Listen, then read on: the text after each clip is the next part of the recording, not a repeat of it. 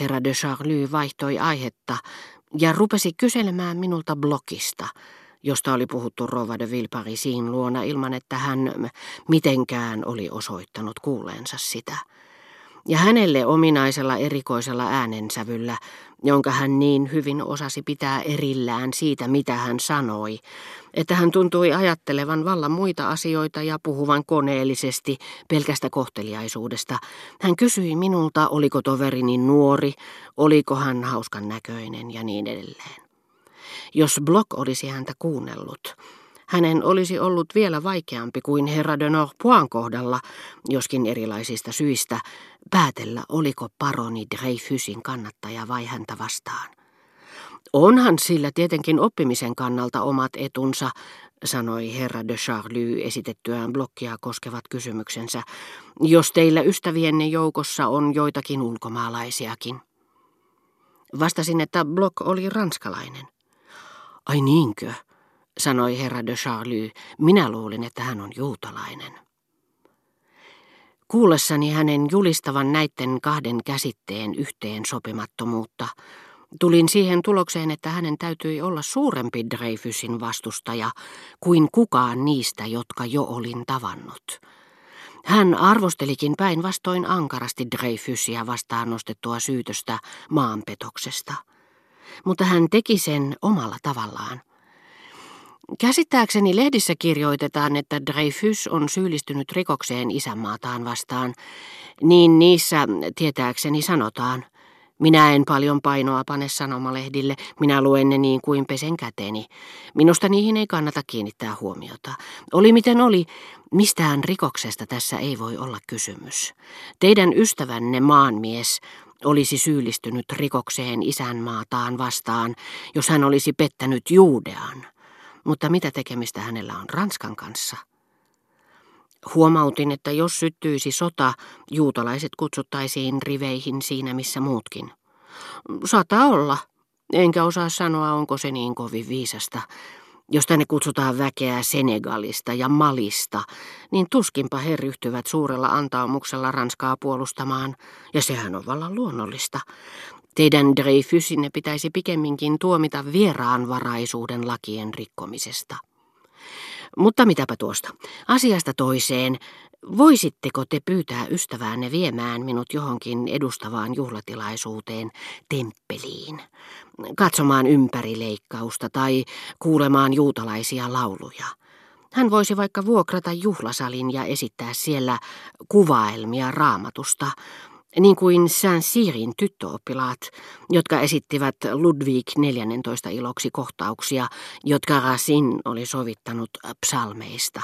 Ehkä te voisitte saada järjestymään jotakin tämän tapaista, ja miksei siinä sivussa jotakin huvittavampaakin.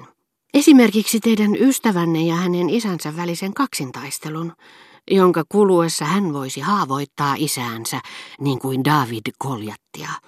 Siitä voisi sukeutua aika huvittava farssi. Hän voisi mainiosti siinä sivussa hakata oikein olan takaa myös äitiruojaansa tai rutaletta, niin kuin vanha kotiapulaiseni sanoisi. Se olisi hienosti tehty. Sitä vasta olisi mukava katsella vai mitä, pikkuystävä. Mehän pidämme niin kovasti eksoottisista esityksistä, ja tämmöisen ei-eurooppalaisen naisihmisen kurittaminen, sehän on kuin antaisi ansaitun selkäsaunan vanhalle kamelille. Lausuessaan nämä kaameat, melkein mielipuoliset sanat, herra de Charly likisti käsivarttani niin, että siihen koski. Mieleeni muistui, kuinka paronin sukulaiset olivat kertoneet esimerkkejä hänen ihailtavasta hyvyydestään, nimenomaan tätä vanhaa taloudenhoitajatarta kohtaan, jonka Molière-mäisestä murteesta hän juuri oli antanut esimerkin, ja tulin siihen tulokseen, että hyvyyden ja pahuuden väliset suhteet samassa sydämessä, niin vähän niitä ainakin minun tietääkseni on tutkittu, olisi kiinnostavaa yrittää määritellä niiden monipuolisuudesta huolimatta. Kerroin kiireesti paronille, että rouva Bloch ei enää ollut elävien kirjoissa, ja tunnustin epäileväni, voisiko herra Blochia huvittaa leikki, missä hän mainiosti voisi vaikka menettää näkönsä. Herra de Charly näytti tyytymättömältä. Se nainen, hän sanoi, erehtyi suuresti kuollessaan. Mitä taas sokaistuihin silmiin tulee, niin synagogahan nimenomaan on sokea. Se ei näe evankeliumin totuuksia. Joka tapauksessa teidän pitäisi ottaa huomioon, että nyt kun kaikki nuo onnettomat juutalaiset vapisevat ja pelkäävät kristittyjen typerää vihaa, heille on vain suureksi kunniaksi, jos minun kaltaiseni mies alentuu osallistumaan heidän huvituksiinsa. Juuri sillä hetkellä katseeni osui herra Bloch vanhempaan, joka ilmeisesti oli tulossa poikaansa vastaan. Hän ei huomannut meitä, mutta tarjouduin heti esittelemään hänet paronille. En arvannutkaan, että ehdotus saisi seuralaiseni sellaiseen raivoon. Esitellä hänet minulle, mutta eihän teillä ole minkäänlaista käsitystä erilaisista arvoista. Ei minuun noin vain tutustuta. Tässä yhteydessä se olisi kaksin verroin sopimatonta esittelijän nuoren iän ja toisaalta esiteltävän ala-arvoisuuden takia.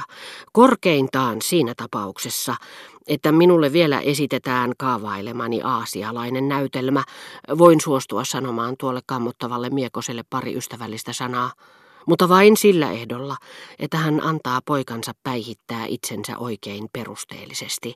Sen jälkeen voisin jopa tuoda julki tyytyväisyyteni.